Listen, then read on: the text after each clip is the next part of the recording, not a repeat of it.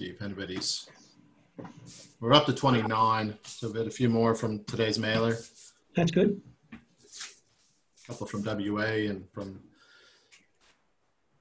Hopefully they're they're coming on and not uh, just wanting a recording, which some do. Well, Yeah, that's okay. that's all right. It's, it's getting out. Like a couple of your team.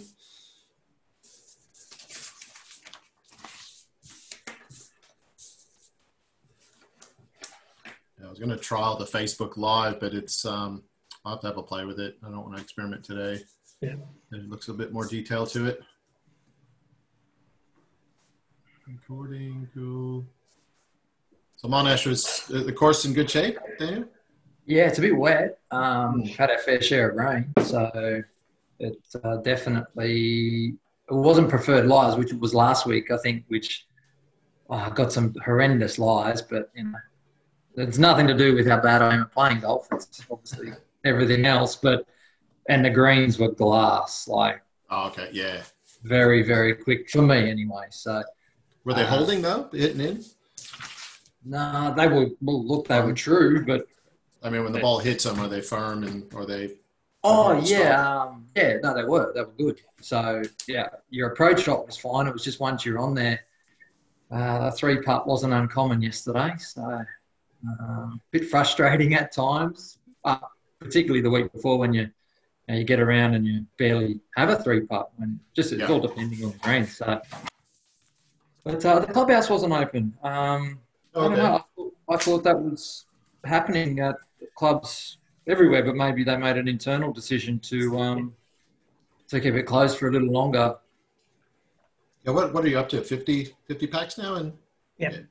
Is that in diff- separate venues too? If you can separate them, they can. Yep. If, Yeah. if you got like Penrith Leagues Club can get 500.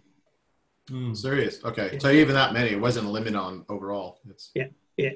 Because you can maintain that social distancing and whatever. Fine. Well, see, Monash has got two levels, so I would have thought they would open up both levels and have 50 upstairs, 50 downstairs, or whatever Yeah. the.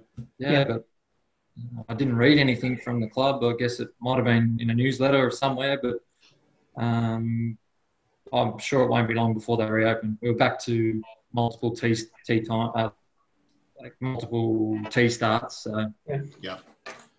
Yeah, we had a challenge here because all of a sudden it was it went from uh, we were supposed to be June 12 or something to open, and they moved it forward two weeks, so no one was really ready. Everybody's been sort of working around now to um, to make sure they're ready to go. We've had somebody come on. It's Bill. How you going, Bill? Yeah, unmute him. Love his picture. Reading the Chinese paper there, Bill. Bill's very talented. And Nicole's on. Hey, Nicole.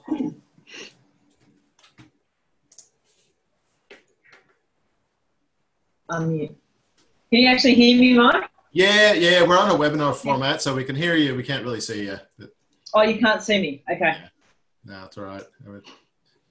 But how, how are things going? You're at uh, Coolangatta. Right on the. Yep, going all right. Uh, yeah, keeping busy and um, you know, I'd say golf wise, things are going really well.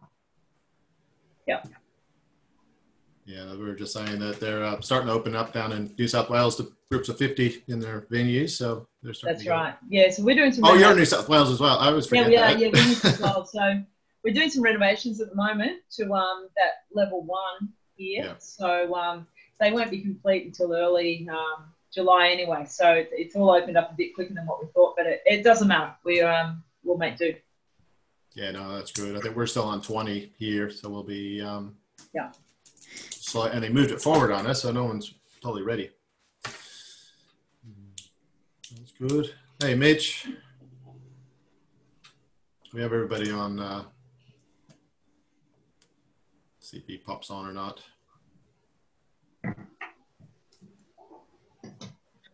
Hey, Mitch, how's things going up north?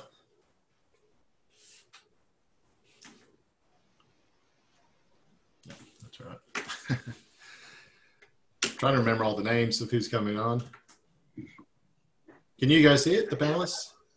Can you see the names? If you click on the chat box, you can see who's popping in. Yeah, I can see. I can see some names there. Yeah. Yeah, if you're up at the top, they'll say attendees. Uh, Jeff's on as well.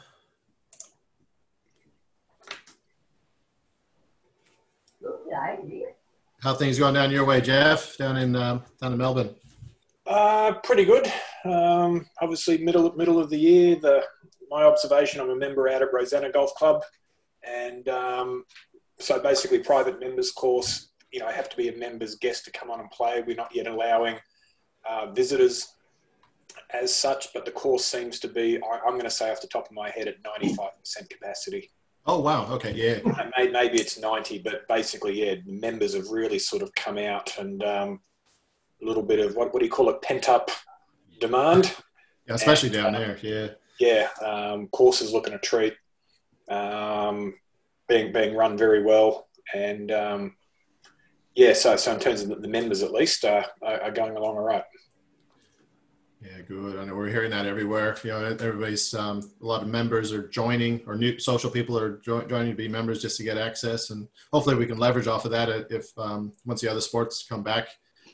Hopefully, Yeah, it's one of the great the great tensions. I think one of one of the you know risk of getting ahead of ourselves, but um, intriguing that the, the benefit now of an annual membership is being paid as a, as distinct from sort of the monthly payments. Yeah. If you know what I mean, and and and and this is the whole oh I've just lost my job kind of thing, and um, you know golf is now a, an absolute luxury, and I need to pull the pin on my membership. I'm I'm, I'm intrigued by the whole membership withdrawal. Give me my money back. The course has been closed for six weeks. You owe me money. I'm interested in that mentality.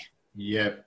Um, it's the same thing the AFL clubs are, are, are dealing with, and uh, they, they've got a couple. I'm seeing a couple of pretty clever innovations there. That you know, in terms of if you want to, you know, if you want your money back, we're going to give it to you. But if you stick with us, Yeah. here's what we're going to put on the plate to make it worth your while.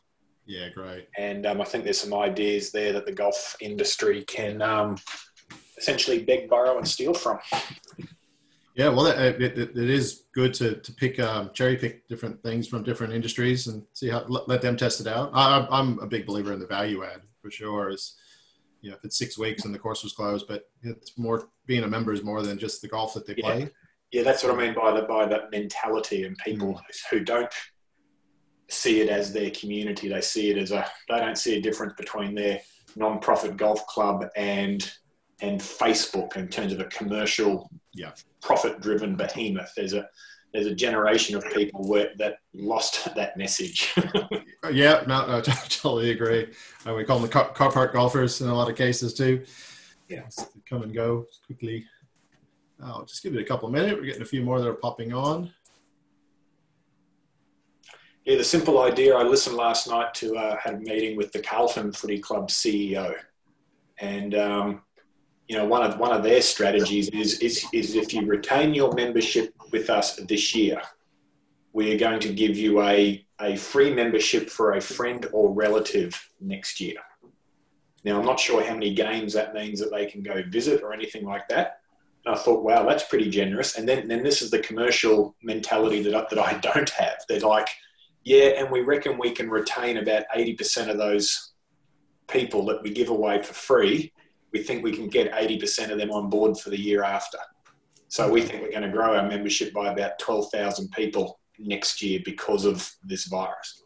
And I'm like, wow, isn't that an interesting little Mm. loss leading strategy? Yeah, well, it, we definitely want to look at the long term. I mean, it, this even with the topic today, everything it's about the long game now, not um, Yeah. not just a few next few months. Um, yeah, I was in on a pa- uh, a panel uh, listening around travel, and it was all about oh, do you give your money back? And there was a question posed about you know deposits that have been held by tour operators, and you go, well, you know, you get, it's a long game. it's a you know, if you don't give it back, they just won't come back in the future. Yeah. about the Yeah. relationships. I like Jeff Blunden's uh, quote last week, um, which was "Without crisis, we don't have innovation," or something to that effect. And uh, I just thought that was fantastic because, as much as anything, this is a good opportunity, for the Carlton Football Club, to um, to, to take advantage of in a way. It's uh, and I think you're right. I think golf is definitely in a position to to take advantage of what how how it's been managed in the golf industry. We were one of the luckier industries to be able to continue in most states. So um, yeah, looking forward to seeing what uh, what that means for the game down under. Yeah, it's it's a mixture of pros and cons because you've got the yeah we were able we're outdoors we were perceived as safe. Uh, your our what do we call them our nomad golfers couldn't get a game so bugger I've got to join up to a club and all that sort of stuff. But there was the, the other part I saw is that there was a little bit of what I'll call the negative stigma. That golf was seen as a that that elitist tag came out that somehow we were just so desperate to play golfers were so desperate to play golf the typical golfing assholes and we just, we just copped a little bit along the way. Um, yeah. I, I, and I don't I, I, and I don't think we deserved it but nonetheless we, we did have a few rocks uh, thrown our way built on that elitist kind of angle yeah it wasn't helped when Sam Newman marched on the no, that, that, that's that's in the back of my head as well. Like, and I and I looked at the commentary for both of that. If you were a, if you were a golfer, you thought he was an absolute legend, and if you weren't a golfer, he was an embarrassment to society. Yeah, and that's what and and, and that's that was that was the but you know haters are always going to hate, as they say. Um, yeah, so that's the kind of double-edged sword. I, I think fundamentally we've come out looking pretty good because we were see, we were I think a lot of people were sympathetic towards golf's cancellation in Victoria. I think a lot of people looked at that and said, "Yeah, that, that's a pretty tough call." So we were often, at least we were, we were high profile. I guess that, that's what I'm saying. And probably about eighty percent of the coverage was either neutral or positive. Th- yeah. Thanks, Jeff. Yeah, no, we'll, we'll get started on that. I think that might be another uh, another episode, Jeff. I might get you on in a couple weeks. I think it'd be a good. Um, uh, there's so much of that happening around the industry. It'd be interesting to hear uh, different perspectives from from our, our different states. Uh, but we'll get started. Give me one second here. I'll um, just take a couple boxes here. Just got everybody on mute right now, but we'll do do the Q and A in a sec uh, or the, the chat if you have any questions. But we get started. But thanks everyone for coming to uh, episode three of uh, GIC TV. Uh, Golf's Great Resets, uh, Risk Management in the COVID 19 World. It, it's some very topical, um, I guess, current topical things that we're all going through as we've, we've sort of started uh, with, the, with the big close down and, you know, in, in, Melbourne and New Zealand, you know, having the courses closed for a, a long period of time. other places having you know each state having uh, different uh, rules in place and and now as we sort of got the other side of the curve it's it's not that it's over it's it's just as uh, terry uh, said to me yesterday said it's just just beginning you know we're just starting to get get where uh, we need to you know the, the new normal whatever that looks like we need to start uh, managing this process moving forward and each state once again is in a slightly different position depending on how the um, how the government is rolling it out. Here in Queensland, we, we had some of our restrictions moved forward a, a couple weeks. Um, it probably took our some of our managers off guard and, and not not quite ready to get everything open, but uh, they're working on it hard this week. Um, the, the, episode is being recorded for future use, so just um, uh, just be aware that we'll use it for other content. Uh, if you need to use the anonymous button or anything else, uh, that's fine too. Um, if there's any any um, types of questions you might want to put forward. Um, it's a more relaxed style of uh, webinar. Um, so you know, we, we, want to get some discussion going, even though you're all on mute now, we'll, we will have some opportunities to do some, some live chat or at the end of our, our session today, the, the panelists are happy to stay on for a little while and, and just have some, some open discussion of what, what may be happening in your, uh, your particular area. Sharing of knowledge is how we get stronger as an industry. Um, it's something I've, I've always believed in and, and um, you know, we're all in this together is, is um, you know, I know that the, the New Zealand industry's been promoting and, and trying to help each other out. And I think we'll come out as a, um, a, a, stronger entity, um, you know, as we get through all of this. It's a great opportunity though. You know, Jeff, Jeff was just uh, pronouncing some of the messaging. And what I'm saying is just, you know, we have an opportunity to sell, you know, golf as, as, you know, not maybe not the safest, but possibly the safest um, type of sport and, and venue. Um, we have social distancing sort of built into it, um, just as a game, and you know, be down the left side of the fairway, right side of the fairway. You know, it's it's it's built on that premise, anyways. Even though it is a very social game, uh, we have the distancing the distancing effect in there. Um, and in the end, I guess it's members and staff do need to feel safe coming to your venue. Um, that's the big message we need to get along. Do, do, they feel safe when they come in? Do your staff feel like you know, they want to come to work? You know, Terry and Terry and Daniel will will chat about that in a in a sec. Um, before I hand it over, what, what, today's format, we'll do just a, a couple minute intro with, with Terry and, and Daniel, just a little bit of background for where they're coming from and I guess their, their current perspective of um, wh- where they see the industry at the moment. Um, I've got a little poll, just a, a, sample poll to get from you. Uh, the question will be, uh, how many of you currently have a COVID-19 venue management plan ready to go? Um, just to get an idea for, for the panelists, I'll, I'll launch that right now, and I'll hand over to Terry just to do a, a quick intro and um, an update of what he's saying. Over to you, uh, Terry. Thank you, Mike, uh, for the kind introduction. Welcome, everyone. It's great to be speaking with you today, and I appreciate you taking the time out to uh, sit in on the webinar. And thanks to you, Mike, for organising it. Um, just as a quick overview, I've spent the last 20 years working in the golf space, uh, focusing on risk management from an environment risk perspective and also from an environment health and safety risk perspective. Um, and I think, like everybody, we were blindsided by this pandemic, and we've had to identify some new strategies to deal with COVID 19 risk. And so today I'm going to share with you our experiences, what we're seeing, what we're doing, how we've been able to quickly adapt. Um, but I will say from the from the get go, we've been a bit fortunate because one of our company directors is a doctor with public health expertise and has responded and worked in some outbreaks before. So we're relying heavily on the input that she provides us, and we're sharing that with as many people as we can. And you'll probably see behind me is what we call our coronavirus resource corner where we identify things that we think our customers need. We print them off or we send them electronically and we post them in our own workplace. And this is something that regulators will want to see.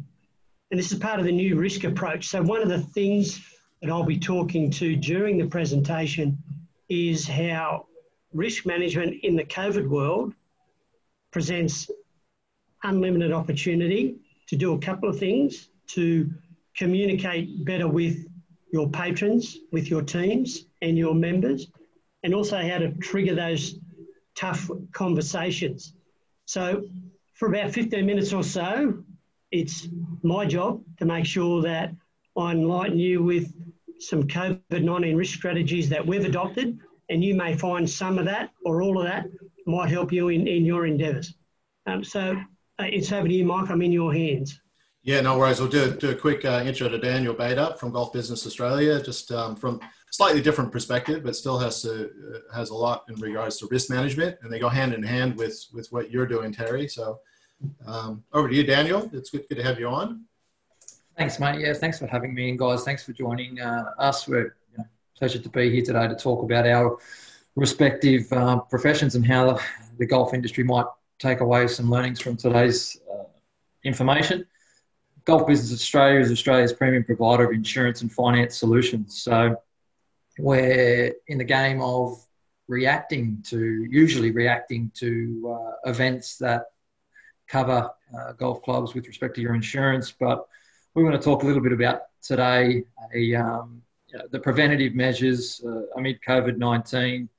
Um, working closely with companies like Terry's to reduce the risk at your club of having to make an insurance claim and therefore improving your risk profile to uh, to take to insurers and in, and ensure a uh, a sustainable insurance solution long into the future. We've definitely seen the impact of COVID nineteen on the insurance industry. It there, there has been some some negative but positive feedback on the insurance industry, which is not uncommon. But um, you know, we we feel that right now it's it's an opportunity. Um, golf has fared fairly well through COVID, but there's no doubt that uh, it is an industry that needs to be put under the microscope with respect to how we move forward. Most of the, mostly the demographic at golf clubs is an aging demographic, and you know, we've got to ensure the safety and uh, and well-being of our, our customers and uh, and guests and members. So, yeah, I hope you can take away some learnings from Golf Business Australia today, or me on behalf of, and uh, and certainly Terry. I'm looking forward to what he's got to bring to the table. So, thanks again, Mike. And, uh, yeah, no, no, no worries. Yeah, you hit a, a couple good points there too, because this is really, I mean, where I say insurance isn't sexy and uh, it either is uh, risk management at, at, times or either. Sorry, Terry, it's um, a very important and integral part of our um, of management and, and, governance for any any business, be it members or a, a, private entity. So it's a critical part, and it, you know it's been heightened probably because of the um, because of what we've been challenged. It's brought it to the forefront. Um, you have to be able to go through, go through and, and just make sure that we are making a safe and welcoming and and um, you know good environment for for people moving forward they need to feel that as well. Just before we get onto your slides, Terry, we've got a uh, just a quick snippet of the um, uh, poll. So yeah, we had it. Um, how many of you currently have a COVID-19 venue management plan ready to go? Uh, one hasn't haven't started. 50% um, completed. There's there's three almost there, and then we've got a, a good good percentage of, of 60% of the ones that have voted uh, said ready to go. So you know, at least it is good to hear that you know we're, we're on the on the front foot because we've had that that free time to uh, to work on this stuff as our venues have been closed or in, in reduced uh, reduced hours. Uh, JobKeeper has been a big big savior, I guess, to uh, to keep some staff on and, and, and get caught up on a lot of the projects that you um, may not have been able to to, to get to, and, and the management plan being being uh, a big one of them. Um, Terry, I'll flick on your slides and uh, you can get, go through your, um, your area of information, what we were talking about. One second here. There you go, Terry. Just give me a, a turn, change slide and I'll move on for you. So over to you, Terry. Thank you, Mike. Um, this is just a, the title page. Um, I'm calling uh, the opportunities that COVID has presented to the golf industry as golf's great reset. And I'm going to be talking to that throughout the next uh, 13, 14 slides as we go on today, but with a focus on risk management and how that will help the industry better facilitate what I'm calling this great reset. When you're ready, Mike. Yep. So just to give you some background, I said earlier on that we were blindsided and, and so, were, so was everybody by this pandemic. In 2019, we started planning 2020 rollout of our risk strategies for all our customers. And we calendarised 12 risk issues that we identified as the top 12 back then. And you'll see on the screen January, February, and March were locked in. And then, as we know, in late Feb, early March, well, this pandemic hit, and I can guarantee pandemic risk was not in our calendar. But from March onwards, it's been front of mind for us. And for the last quarter, it's been almost everything that we've focused on uh, when you're ready, mate. So the takeaways, I do my presentations a little bit in reverse. I, I, like to give my takeaways early so you can be comfortable that I've answered some of the queries or satisfied some of the queries that you would like. Um, can you go back, Mike, to that slide? Yeah. I think we can all agree that, oh, you went forward. I'm sorry about that. I'm getting a little bit of a tech, tech issue up here. So okay. let me get back. That's it. That's the one. Sorry about that. That's Go right. Ahead. None of us had time to prepare for this pandemic on its way in. I think we can all agree on that, but I think we can all well prepare for the best way out. And I think risk management has a big role to play. And I think some of the end uh, results or some of the outcomes will be what you see at the bottom of the screen.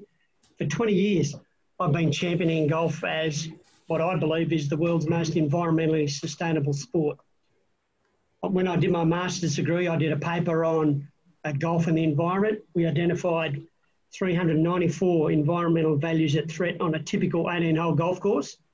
And you don't hear too much in the press or the media about any significant environmental incidents on in or around a golf course because they're doing that well. They're managing their risk well.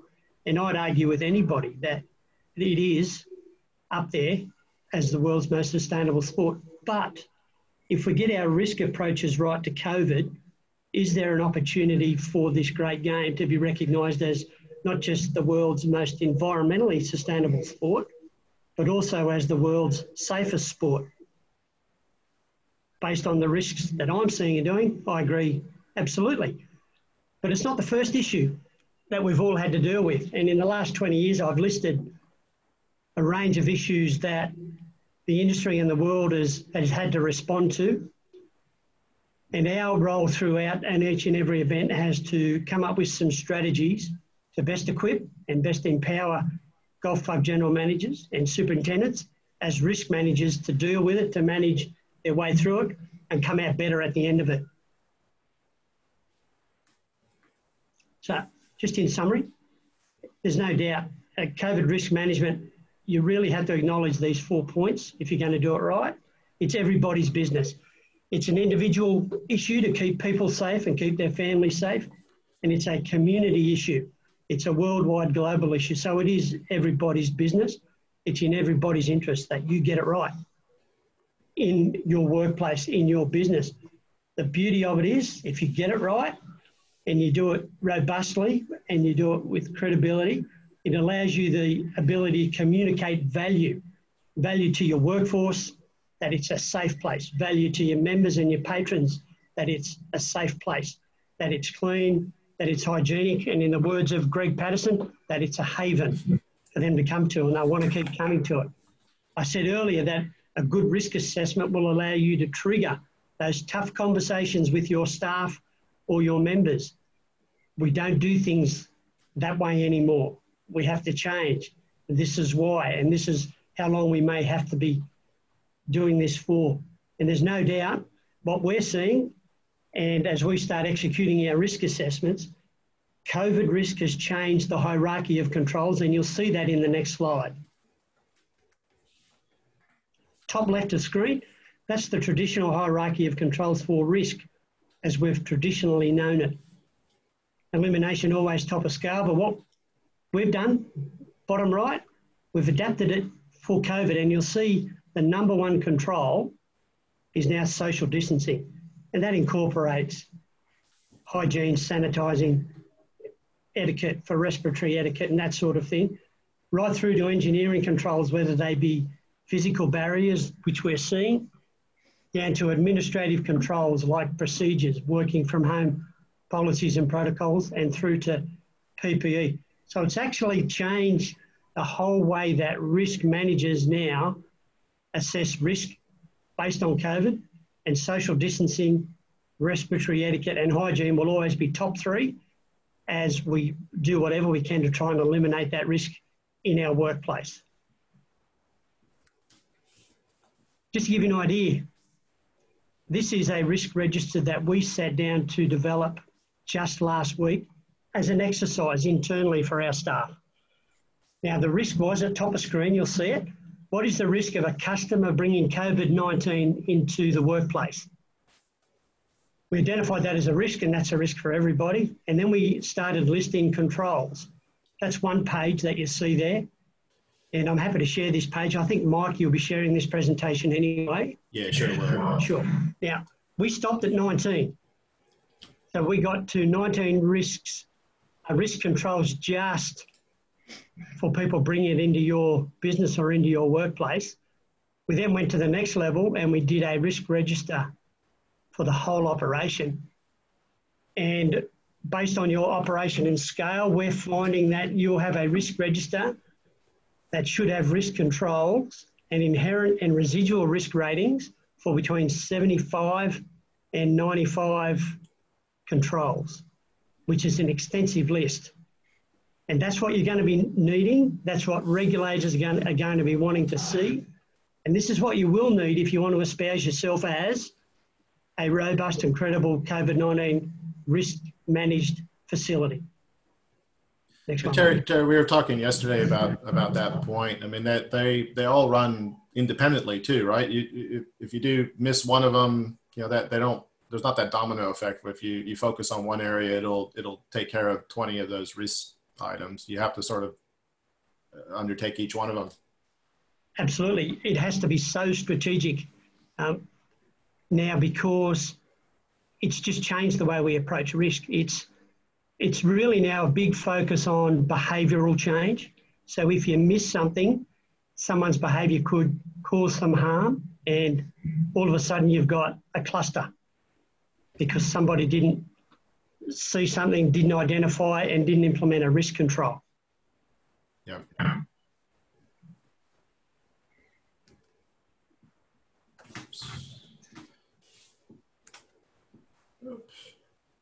Sorry, yeah, I'm getting always got, the tech, always got the tech issues. When you, Yeah. There we go. That's okay. Yeah, the internet. Yeah. A- So, so the overriding principle for COVID 19 based risk assessment is to steal from the environment world um, under the concepts of environmentally sustainable development. When I did my environmental science degree in the mid 90s, yes, I'm that old, uh, the uh, ESD precautionary principle was paramount. And it basically said um, even if there's uncertainty whether there will be harm, it shouldn't prevent us from taking preventative measures. Summarised, it's better safe than sorry. Now, to put that into perspective, you'll see in that diagram there, how often have you thought when you've met somebody, well, okay, I can shake their hand, or should I not shake their hand? Are you certain that you're going to pick up an infection by shaking their hand? Well, there's no certainty, so we're all uncertain about it, but it shouldn't prevent you from taking preventative measures. That's the precautionary principle. Another example is maybe in your workplace, your course maintenance team have adopted split shifts. Great idea. It keeps two teams separated. But now there's a rush back to the so called normal. Now, why rush back? Because there's no certainty that rushing back is going to be safe. So why do it? Why should we not maintain that preventative measure for at least, in my view, another three months, another quarter? As I say, the precautionary principle in relation to your split team should be it's better to be safe than sorry. Because you only need one one person contracting it, and your whole team's gone, right? It, it pretty much oh, knocks Oh, yeah. everybody out if, if they're all working together from that, that that contact side of things. Well, absolutely. And it's even going to come down to what happens in the future when mass testing becomes available. You're going to have to think through a strategy to do that. Are you going to send your whole team together to be tested? If one person comes back positive, is that going to mean you're going to have to close down your whole business? If you've got split teams, that may be a better way to manage it. Send that team for testing and then your next team. There's all these risk issues and the scope and the way that mass testing is executed hasn't been properly addressed and it needs to be in the future. Yeah, that's an interesting point. Even just on the handshake, it's it's um, now as we're out getting out and about a bit more, and when you do go to those uh, those business meetings or catch up with your friends, you're not sure what to do. Is it the, the, the virtual hug and or the you know the elbows or the, the foot tap or whatever it might be? Yeah. Um, That's yeah, I was on the I was on the golf course yesterday, guys, and uh, me and a friend in our thirties played with two older gentlemen, and they were both ready to shake hands um, at the start of play. And uh, my friend and I were the ones that thought, well, maybe we'll just do the the elbow shake today. Like it's, I don't know whether we talk about better safe than sorry, Terry. It's um, it needs to flow right through to the uh, to the member to the to the golfers at, at golf facilities uh, for sure. And it's going to be interesting to see how general managers manage that. Um, you know, whether there is very strict um, disciplinary action taken um, for this sort of interaction, but time will tell. I agree, Daniel. The it's a great opportunity for golfers. Like uh, they're, they're not the problem; they're actually the solution. And if they can embrace all of this risk approach and this behavioural approach, we can truly communicate out there that it is a safe haven. It's a safe sport. Come play. Let us stay open. Yeah. Now, these are some of the things I'm seeing that I wanted to share with you, just as takeaway points, so you could maybe put your mind to, wow, is this happening in my workplace? And the number one thing is, based on the 19 risk controls that we identified for people bringing COVID into your workplace, what are you doing about your contractors? Are you asking them to provide you with their COVID safety plan, their hygiene plans? If in in the future, let's say there is a vaccine, are you going to introduce a, uh, a no jab you know, no come to my site policy. These are all things that you've got to think through. But now we should be asking our contractors if you're going to come on site and you are going to touch things, I need to have some surety that you're going to play the game. And just to give you an idea, I was at a golf facility this week. A contractor arrived. He walked into the facility. He touched the doors. He opened the doors. He went to the bathroom. He sat down. He left. I asked, Is there any hygiene protocol? He didn't wash his hands. He didn't use the sanitising agent at the front door. And it, it was allowed. So we've had a breach. We've had a potential contamination. These are things that we need to really put our mind to in particular the sanitizer stations, not just having them, but making sure that people use them and that they're monitored to make sure that they're full. The other thing too, uh, buffer time. Split shifts are a great thing, but is there a buffer time between split shifts that allow cleaning? And if there is cleaning, is there evidence of cleaning? Is there a register that shows you that, yep, the cleaning has been undertaken? We're thinking of providing our customers with some stickers which they can stick on a work area that's been cleaned and they can write a date that it was actually cleaned. Um, we're, we're not finding particularly robust evidence that staff are receiving COVID training, and we'll talk a little bit about that in the next couple of slides. I've already mentioned risk registers. I've seen some really good ones, and I've seen some that are, are, are too light on. I know the government have got some risk registers on their website. They're a good start, but I think you need to do a lot more than what's being provided out there uh, on government websites. I see there is a lot of education material displayed, but not enough. You'll see behind me, as I said, our coronavirus resource corner. You may want to think about putting a notice board up too, where you've got a central point, but you really need to have arrival posters, sanitizer posters, hand hygiene posters everywhere within the building. You need to have SDSs for hand sanitizer. It contains alcohol, so it's a flammable product. Regulators will expect safety data sheets. We did some research just a few weeks back on hand sanitizers. We identified 17 safety data sheets within about 20 minutes. We've put them into our database and you need to have them available on site.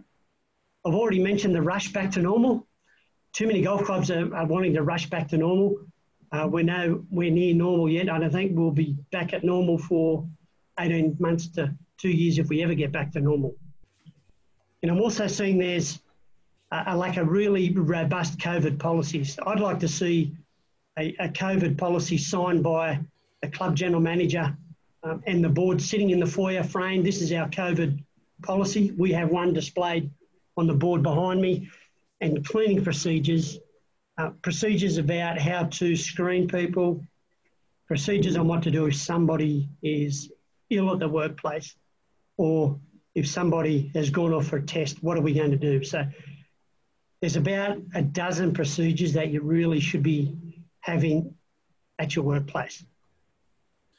Uh, Terry, with with the uh, the COVID Safe app from um, the, the, government, is it, is that something that can be mandated to, to staff, or is that something that's still going to be each person's um, you know sole discretion on on wanting to, to tap onto it or not? It might be a bit of a curly one. Uh, yeah, look, look, you, you really have to consider people's privacy, yeah. um, and everybody's get, got a different view. Uh, my view is that all our staff have downloaded it. Um, yeah. Um, they wanted to. It's going to become an internal issue. Um, it may become mandatory in the future from the government, but that's highly unlikely. But I, my view is if we truly want to demonstrate that golf is the safest sport and that we're really managing this risk well, what a good look to have all your members having that, that app. Yeah, and you have to remember to open it as well because I've I've had it and got I don't go out much in the last uh, last few weeks since I've loaded uh, downloaded it, but then you you forget to turn it on. So yeah, I don't know if that's uh, sort of defeats the purpose to have it, but uh, yeah, I guess that opens up a, a lot of um, uh, legal issues on uh, if you can mandate it, and then you know you can't really go in and check a personal phone. If it's a business phone, I'm sure you can you can do something. I've got one poll, another poll question. Um, I guess uh, Terry, you can you can uh, let me know what this a COVID safe marshal. Have you identified and trained your site uh, COVID safe marshal? And is that somebody that you would consider the, the safety officer, what we're used to having in the, the current, it's just a, a change of terminology and a change of um, criteria that they need to, to be monitoring? Yeah, just to give you an overview, uh, Clubs New South Wales, they've put out a circular that every golf club must have what they're calling a COVID safe marshal. They must wear a high vis vest and be identified Okay. as the site COVID safe marshal. That's me for today. I'm the COVID safe marshal, so Correct. Like- Yeah, yeah. I got my high vis on. I'm not a fan of the term. I'm not a fan of the term marshal. Yeah. It, it, you know, connotations are that it's a, a, a police, a policing type role. Um, is host a better word? Probably not in the coronavirus era.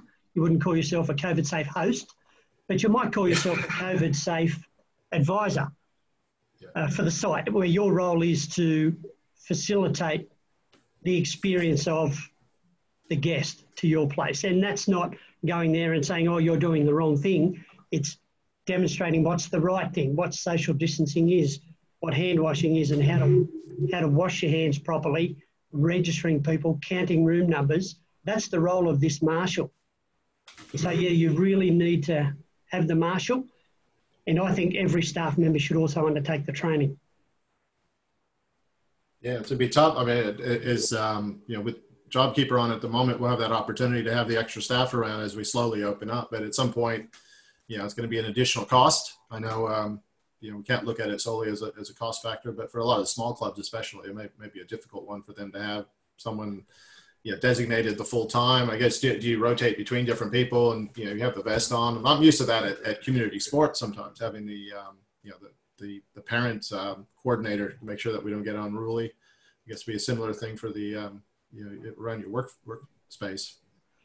Absolutely, Mike, and it also introduces a whole new range of HR issues for that nominated staff member who may feel uncomfortable being a marshal or a, a safety advisor. Yeah. Yeah. Interesting. Well, we have a few coming through already. So um, yeah, there's four that said yes, they have one. Um, five that no, and then there's a few, three or four that didn't know they needed one. Uh, so hopefully that's that's something to take away. They can they can look at to um, you know to, to identify someone to, to take that on. Yep. You want to next slide? Let's- Slow internet.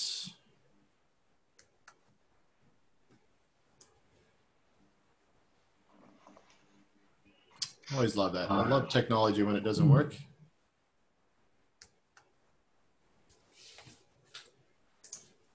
Terry, do you remember what the slide is?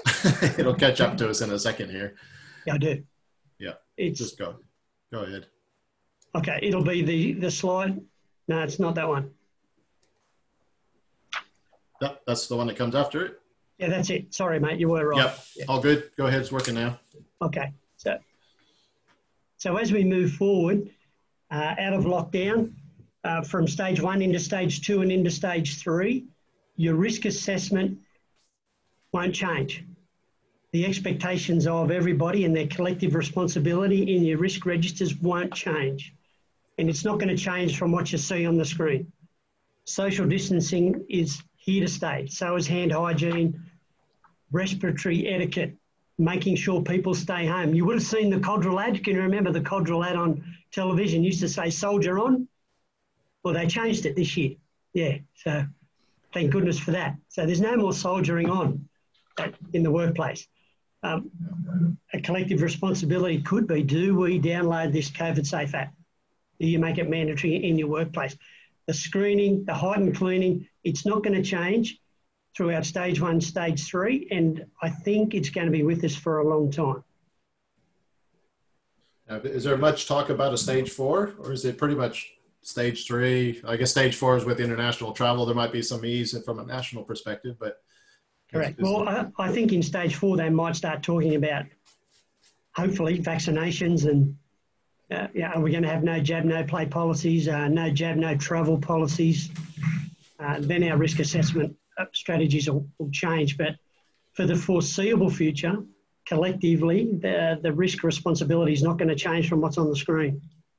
Yeah, Yeah, what we're already seeing it um, nationally. We're just um, that whole support from work from home. We've we've gotten used to it. Um, why change and try to get reused where you can't get used to going back into an office again? It's a little bit different. You're in hospitality like we are with with golf, and um, you know a big part of our product and offering is is um, that that contact that that social interaction. Mm. Uh, so not everybody can work from home, but having a better safer work environment with the you know, with the shields up, I guess, in the, the reception and in the pro shops and all that type of stuff that we, we're, we're normally seeing in you know, grocery stores and, and um, petrol stations.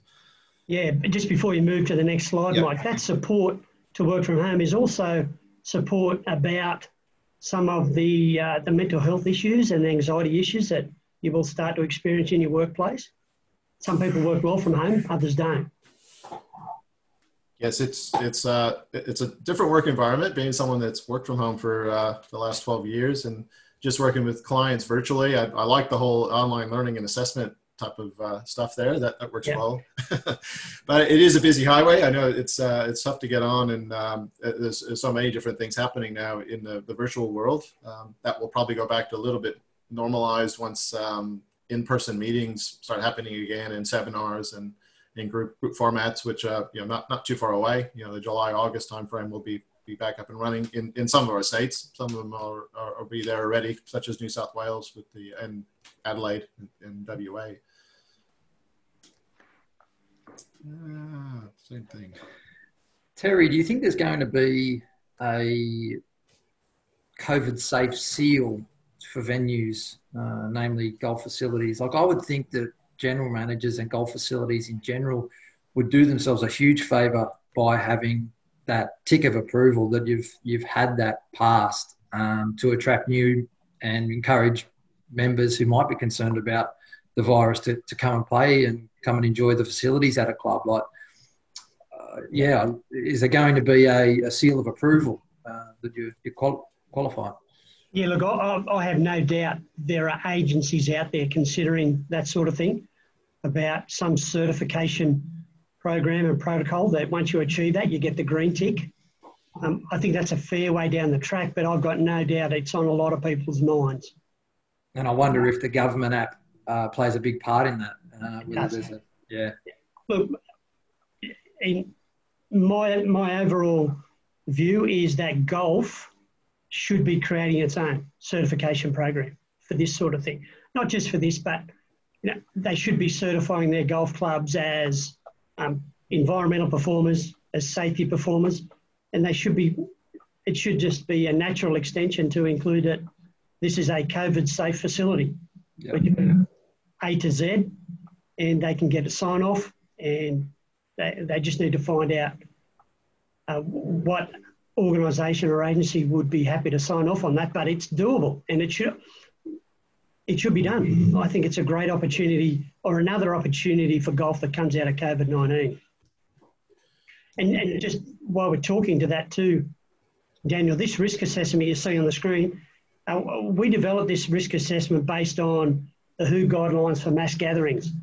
And it's a great opportunity to get yourself a risk score, which could go towards this certification protocol if it's ever introduced and it scores on how prepared you are to mitigate COVID impacts in your workplace.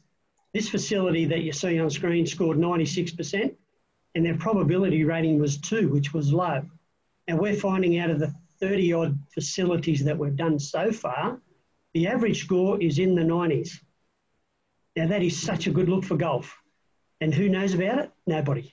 Exactly. Now, Terry, is that the whole venue, or is that just the maintenance side? I know you know it's um, the, our maintenance crews have been pretty pretty darn good that I see around here, just on their their management of things, from legislation to um, you know chemicals and environment and the whole deal. But you know, have have you seen that strong um, rating also into the clubhouses and and other areas that that may not have that same attention that a superintendent gives?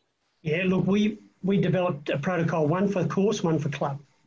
So I've got two different types of protocols, and we're actually finding that the scores are almost parallel.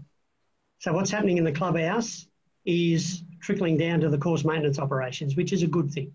Yeah. What's happening in the course maintenance operations might be finding themselves being pushed up into the club operations, but Um, overall, the golf industry is performing very well with some of those scores in the 90s is fantastic.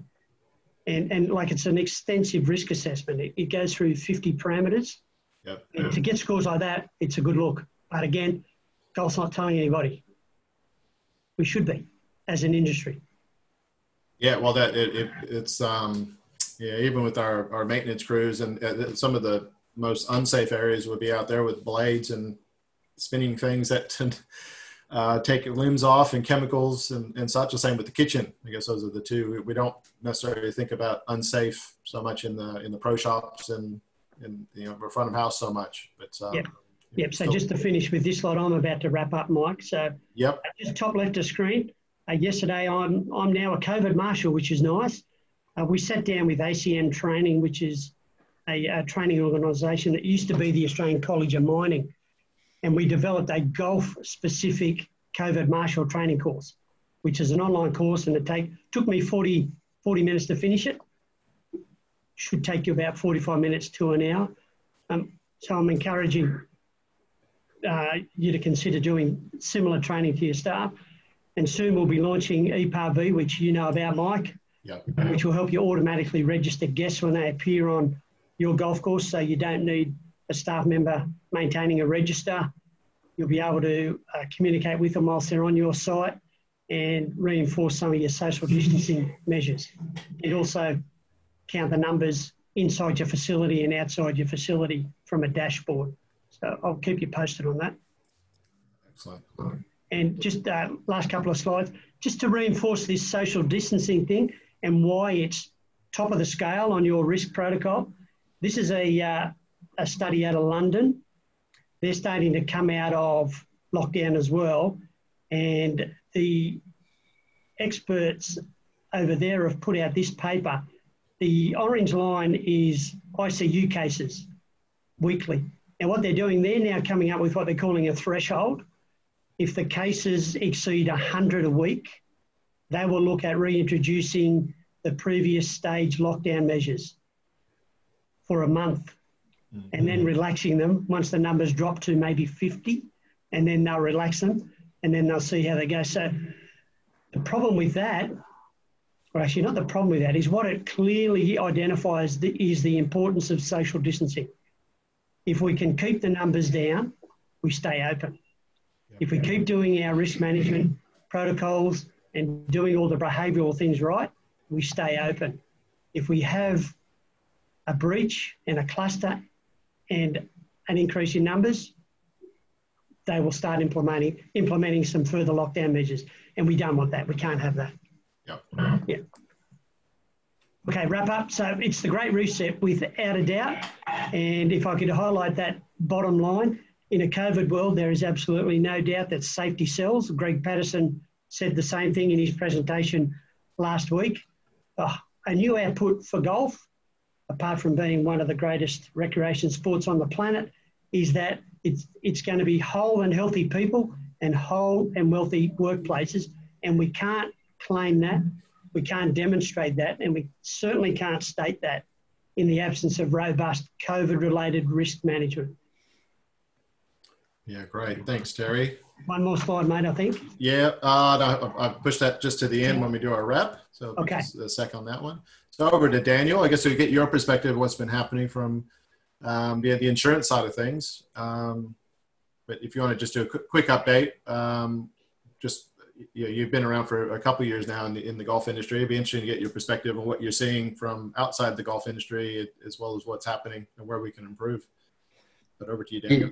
Yeah, thanks, guys. Thanks, Terry. That was uh, quite informative, mate. I'm sure a lot of people would have taken a lot from that uh, presentation. Um, the insurance industry, look, it's it has been a challenging time. Uh, COVID has certainly had its. Oh, my screen's gone a bit odd there, Mike. Are you still got Yep. me? Nope, go ahead. Sorry.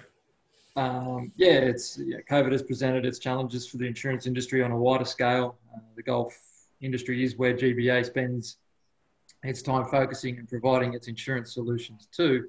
Um, but the, the challenges and disruptions uh, are hard to judge and hard to continue to comprehend um, the risk environment uh, I guess, as an argument, there is argument to suggest that it is a, a changed risk. Uh, it has to be. It, we've never seen this unprecedented type of event before, and um, you know, insurance, like I mentioned in my opening, is is very reactive. It's reactive to the situations that we we experience uh, every day in this country, particular storm events, climate events uh, are most obvious at your golf facilities. But um, yeah, this is this is new to to us as insurance professionals and uh, and and an industry responding to you know the needs and inquiries from our customers to say, well, what cover, if any, is available uh, following following this event. So it's it's a tricky situation. Insurance a lot of the time is expected to to bail out um, society with you know we look at the bushfires of uh, of recent times and and the impact that that's had on the nation um, and then you know what is what is expected of insurance companies to to a degree that you know people without insurance uh, expect to be uh, compensated for their loss by the government, whereas people with insurance are, you know, obviously done the right thing in the beginning to to take out that cover. So we, it, there is always a bit of bad uh, publicity for the insurance industry. It, uh, you know, we we try our best to, uh, you know, and I, I, say it as a small part of the ins- uh, insurance industry, but we we do our best to educate our clients in the ways of insurance and just be transparent and honest with what insurance is there to do uh, unfortunately, uh, with COVID being labelled a, a quarantinable pandemic, there was a plethora of exclusions that existed on a number of policies that, you know, travel insurance policies, uh, business interruption insurance policies, which meant that the the effects of COVID uh, and the impact of COVID weren't weren't you know the financial impact was not necessarily covered. So I guess with that in mind, uh, we'll flick on to my first slide, Mike. Yep.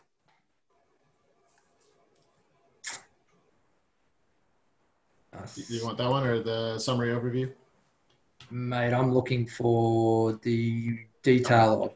Yeah, that's the one. That's one. Sorry about that. Go ahead. Yeah, you're right. Um, yeah, so like I said, it's a it's a challenging uh, it's been challenging for insurers um, to, to judge a continued risk exposure uh, and, and comprehend the environment that we're now in following COVID 19. Uh, I've just listed a few insurances to, that are most commonly questioned and, and how that, that cover now looks following, uh, following COVID. So, with respect to general liability, public li- liability, uh, more commonly referred to, we're seeing that whilst there is a exposure that continues, the obvious conclusion with clubhouses fully or partially closed is that general liability or the view is that general liability is decreased. But in actual fact, the majority of claims that we see are out on the golf course. So with venues closed, with uh, typical operations no longer uh, continuing, we are we have still been fortunate enough to be able to play golf, which means there are still claims happening on the golf course in that that high percentage of errant ball claims, uh, trip and fall claims on the course. So I guess it's to be mindful of the fact that you know if you are a facility that's had to close or remains closed or partially closed, there would definitely the advice from an insurance broker would be that doesn't render public liability obsolete. There is still risk out there, and uh, it's still, you know, a premium still needs to apply for that risk to continue to be covered. Uh, management liability. Uh, look, just touching on what, what Terry had to say earlier, there is so many decisions that need to be made by management and boards of clubs, um, so many protocols to, to implement following COVID 19 um, none more so than providing a safe environment for for members and employees. Uh, management has an obligation to to make sure that those environments are safe, and if we're not able to do that, then there could very well be a breach of uh, a director and officer uh, or director and officer uh, negligence And as a result, you know, employment practices claims could be made against uh, against those clubs, against those directors um, at a managerial level. Uh, there'll obviously be some financial impact from COVID 19. This may lead to people being laid off. Again, unfair dismissal cases could be uh, on the rise. We expect them to be on the rise as a result of COVID. So it's definitely uh, an area of insurance that you need to focus on. Uh, management liability. Check with your insurance provider, your insurance broker that that is a it is a robust cover. It, it covers the areas that I just mentioned. Um, membership matters. We don't know. Look, my own club, we've just received our our subs renewal, and you know, there's increases to our, our fees now. You know, there might be increases at clubs that aren't welcomed by members. You know, this could create waves and and or action brought against the, the board and the management of the club. So to protect yourselves as, as decision makers and in charge of the governance of your golf facility, you know, please do yourself a huge favour and, and, double check your management liability cover and, and what it what in fact it does uh, protect against. Um, your ISR or your industrial special risks, otherwise referred to as property insurance, so we're looking at fire, theft, storm damage, the most common types of uh, property losses.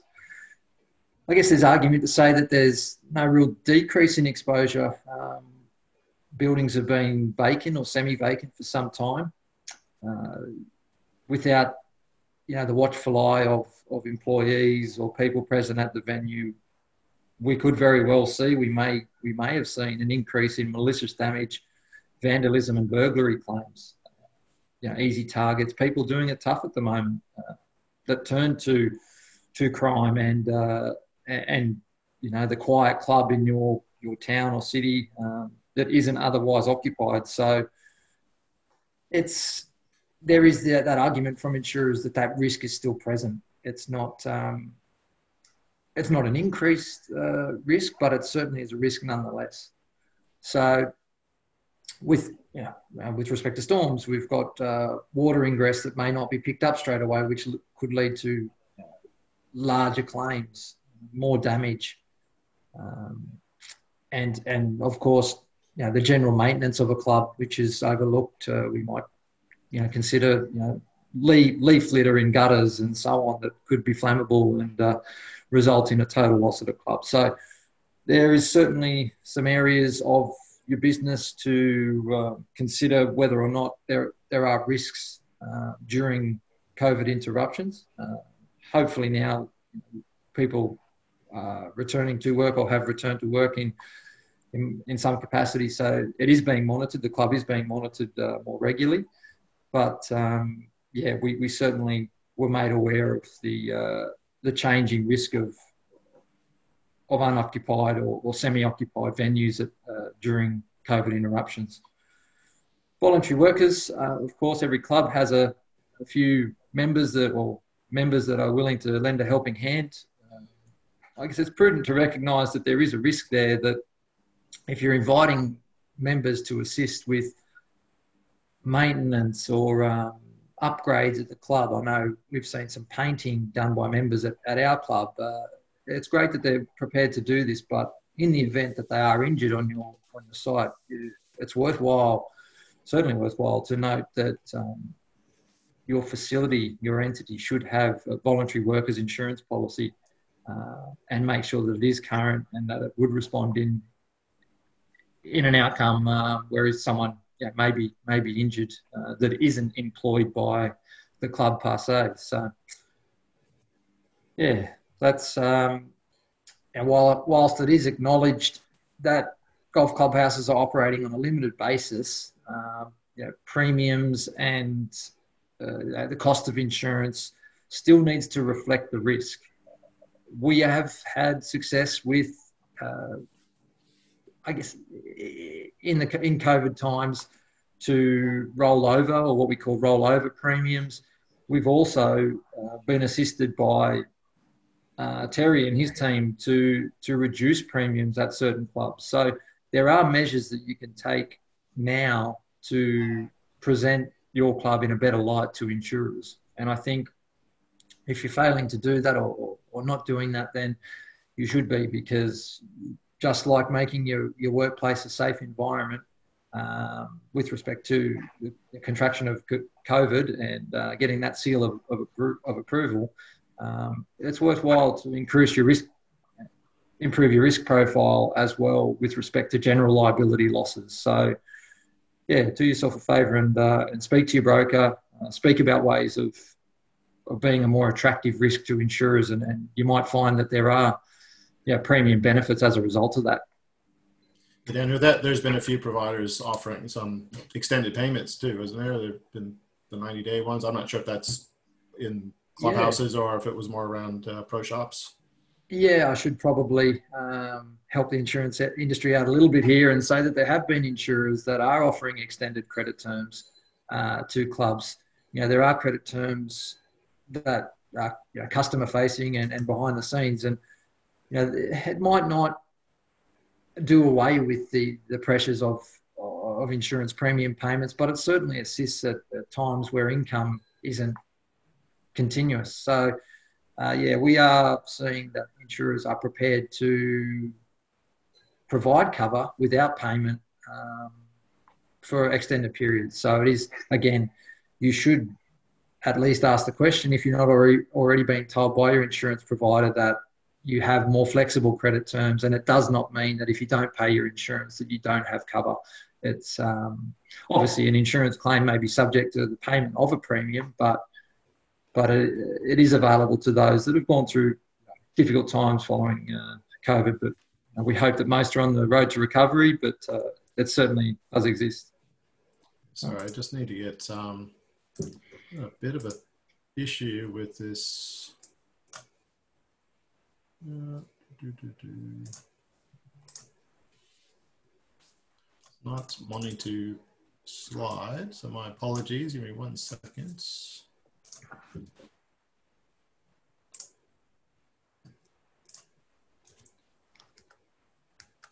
There we go. Sorry, just the last couple slides. Sorry about that, Daniel. Yeah, you're right. No worries. Um, yeah, so insurance is the reaction, but it doesn't need to be reactive. Um, like I said before, measures measures taken now will improve your facility's risk profile and ensure the sustainability of affordable insurance into the future. We we've got to be mindful that there are limited market options for golf club insurance. I'm sure many of you have uh, experienced it, but we need, you know, we've gone through some turbulent times, fires, storms, and, and that's not limited to the past few years, uh, floods. You know, it's, it really is, it's one of the necessary evils in business, having to, to pay insurance. And, but without insurance, I guess we, we don't open our doors. Uh, it makes life very tricky to not be insured. So we've got to have insurance options. So with COVID nineteen and, uh, and, and recent events,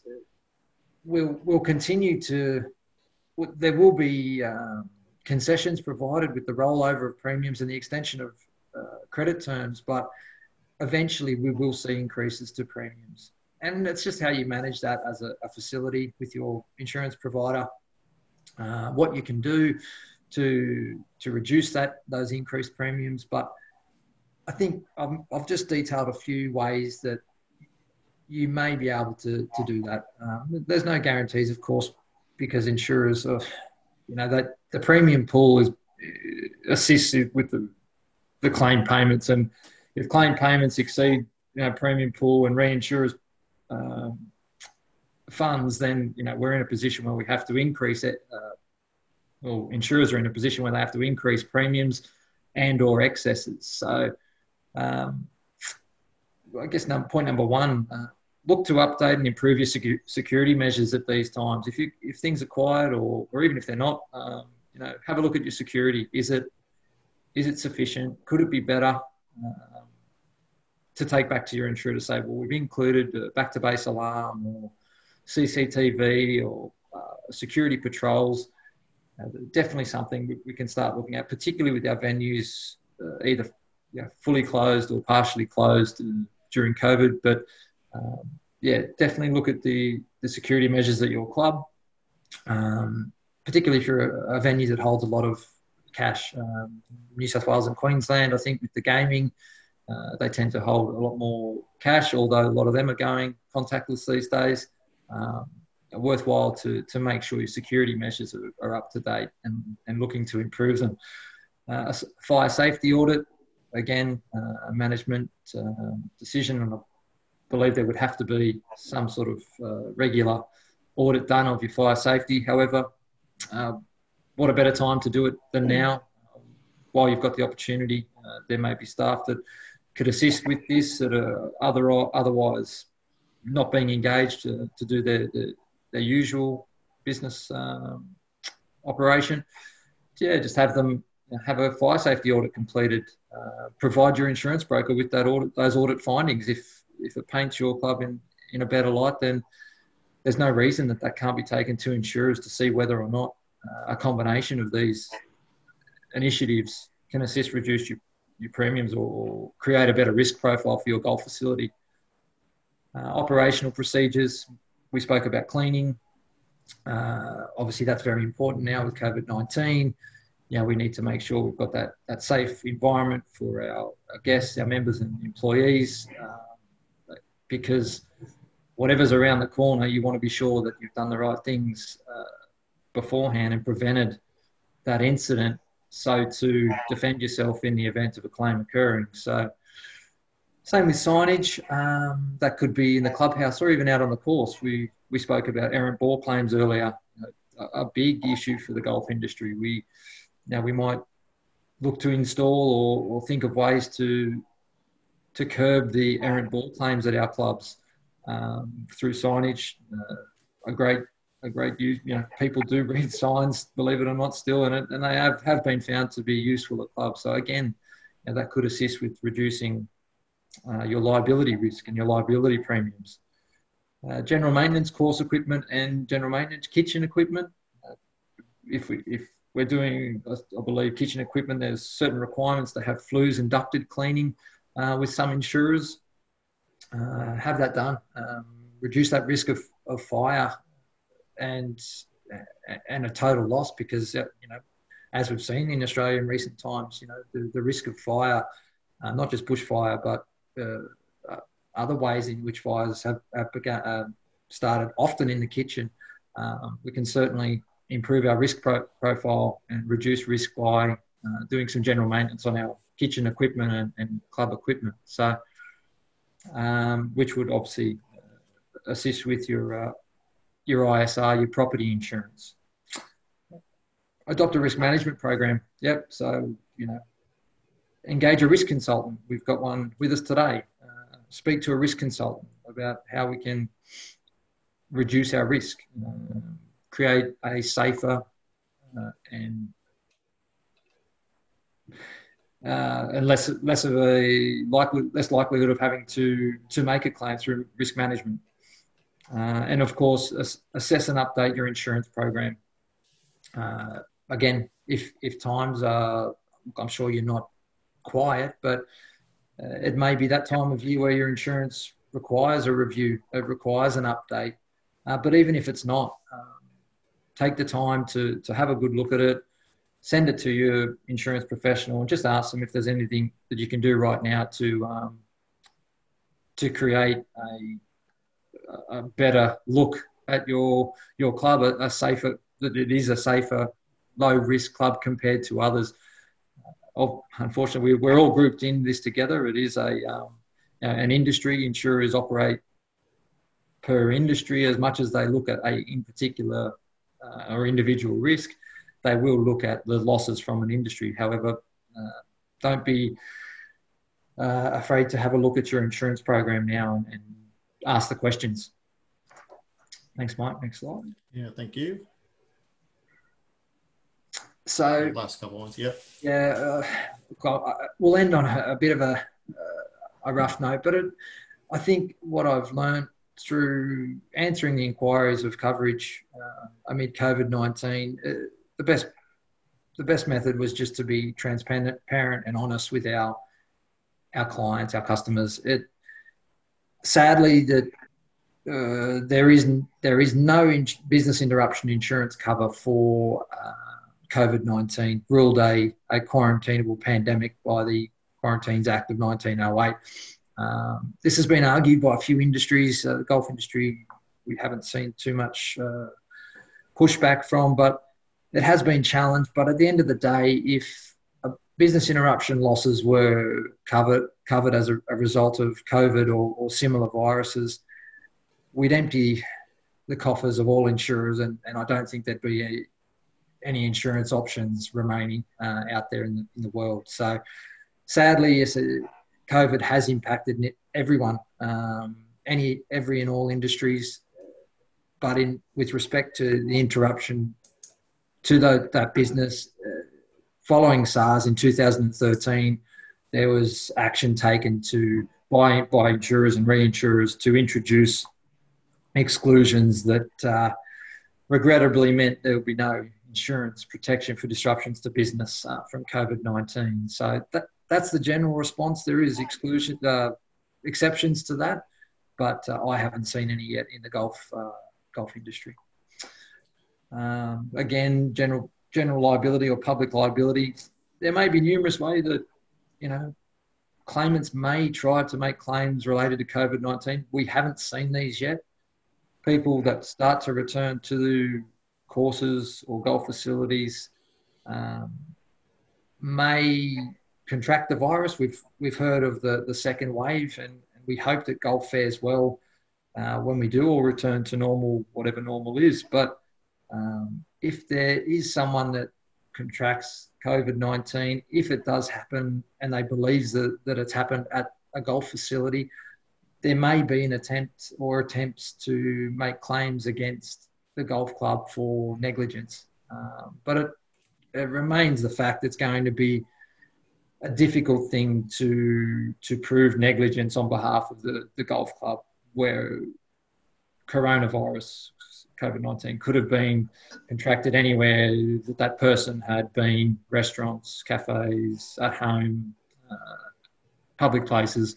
So it is, it, in the opinion of the insurance industry, it is going to be a difficult uh, claim to accept. Um, and yeah, but we are seeing that exclusions are becoming more common uh, in insurance policies. So keep an eye out for COVID 19 specific exclusions.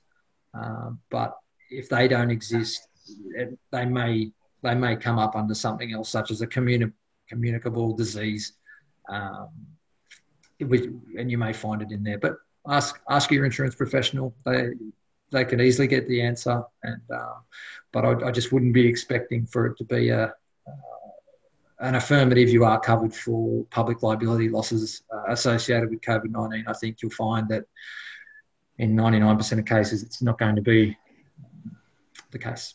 So, thank you. Good, good, good point. I think the um, yeah, it will be tested over time. I think as, as people will, you know, as long as we're um, following the right uh, protocols and we have all the the checklists in place and our marshal and all that type of stuff at least we're doing the right thing. I think net negligent would come in as we're not doing anything and we're, we're dismissing that.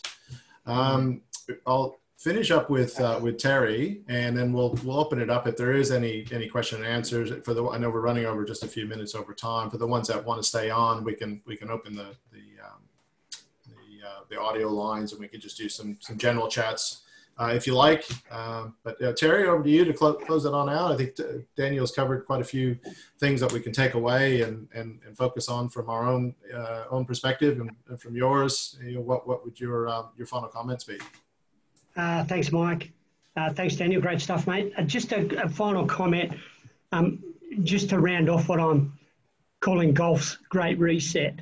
Um, I've got some notes here that I'll refer to to make sure I get the message um, as detailed as I possibly can in such a short time. But there's no doubt golf was uh, forced to a space that it wasn't ready to go to. But now we're there, let's take advantage of it. And I talk about this thing, let's hold where we're at. Now, I know all of you out there in golf club management world, the first thing you want to hold on to is to hold on financially. And it would be a remiss of me not to mention that. So that's a priority for everybody. But I think we should also really work on or work hard at what I call holding this new space. Now, golf has been rediscovered. um, it's it's unprecedented. And I think it was Jeff earlier on before we started was talking about rounds of golf are up. I saw one golf club have 900 and 950 rounds of golf booked in for a week. Um, I've just some more of these notes here. Um, we need to hold this new space. As I said, it's been rediscovered. Rounds are up. It's a sport made for social distancing. Importantly, people are appreciating the outdoors. They're appreciating the mateship. And this space that we're in now, it's a safe haven for vulnerable communities. And it's something that we've got to hold on to and start communicating when we start holding the conversation. So let's have this conversation with staff, with our members, with the community about what golf is in this new space. What are our new behavioural changes that we're introducing? And where is golf going to be now? Where is it going to be in six months?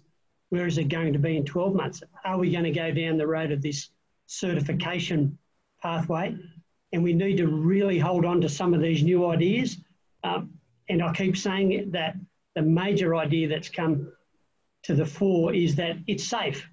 Now, the message that we should be telling everybody is, and we need to stop being a humble sport. Now, you come play our sport, we've got your back. It's that simple in the COVID world. And how, how have we got your back? Well, we've got the best done risk assessment protocol in place that you could ever hope for. And we're ready made to let you come and play at our place, enjoy our, our company, and go home safe. And that's what I talk about golf's great reset. Thanks, Mike. Excellent. No, thanks, thanks, Terry. That's some some great um, you know messaging. I think that's you know as an industry, I guess how, how do we move forward to um, get that collective message out there? And I guess Daniel, with the, you mentioned different industries have their different industry pools. Is golf industry seen as one industry, or are we seen as three or four separate ones at the moment? Because you know we've got you know we've got different elements of it that that might fall under a different different pattern. I mean, that doesn't make sense for us to look at how does the industry become a golf industry and we get certified and we we follow all those all the protocols and, and things that um, that we've been discussing. Yeah, I think insurers look at uh, the occupation of like when I say golf industry, I, I I really mean the golf facilities, insuring golf facilities. So, uh, look, there's a lot of businesses that service our great game, and um, you know, we're, we're one of them. We're the three of our businesses. But um, yeah, I think as far as the, the, facilities are concerned, insurers will look at golf facilities as a group uh, for the most part, and then yeah, once they've once they've reached their uh, their baseline on golf clubs, then they'll start to look at clubs on individual basis. Which are those that are experiencing high levels of claims? Uh, which are those that have, have rarely claimed? And then that's where you start to piece together your risk profile and try to improve. If you're a club that is fortunate enough not to have to make a claim or, or high frequency or high value claims, then you're in a good position. You're in a good position to negotiate um, your premium, your renewal terms, your insurance terms. If you're a club that has unfortunately you know, suffered a bushfire loss uh, and impacted the, I guess, uh, profitability of an insurance company, then you, you're going to find it a little tougher. But I guess you know we've got to take the good with the bad. If you've if you've experienced that, you've you've got to accept that um, you do have a risk, and if if we can't if you can't improve on that, then uh, yeah, you've just got to manage it as best you can with the the position you're in, the finances that your, your club has available. But um, yeah, there, there's ways there's ways to certainly uh, improve that risk, improve your risk profile clubs got to start, facilities have to start doing it, um, like like Terry said. Yeah, great. Well, thank, thanks everyone for, for attending today. Thanks, Terry, for your time. Um, I'll, in the recordings, there'll be slides and I'll, I'll load that up onto the, uh, onto Golf Industry Central uh, later today. So you can, you can share it with anybody that you want. Uh, Daniel, thanks for your time as well. You know, appreciate it and all your support of the, of the golf industry. Um, I'll stop the, um, the, the official uh, proceedings right now. For the ones that you want to stay on, just to have a quick chat with Terry or Daniel, um, I'll leave, leave this open for you know 10 or 15 minutes uh, if you guys want to have just some general discussion. It won't be recorded, so you can ask all the curly ones, uh, curly questions if you like. Uh, but thanks, thanks again. Uh, appreciate your support for, for episode number three. and uh, look forward to seeing everybody in person with the um, either the elbow or the foot tap when we do see each other over a, a couple of corona, cold Corona beers. I'm guessing, um, but you know, hopefully we'll we'll be back to normal uh, sooner than later. But uh, take care, everyone, and uh, we'll see you soon.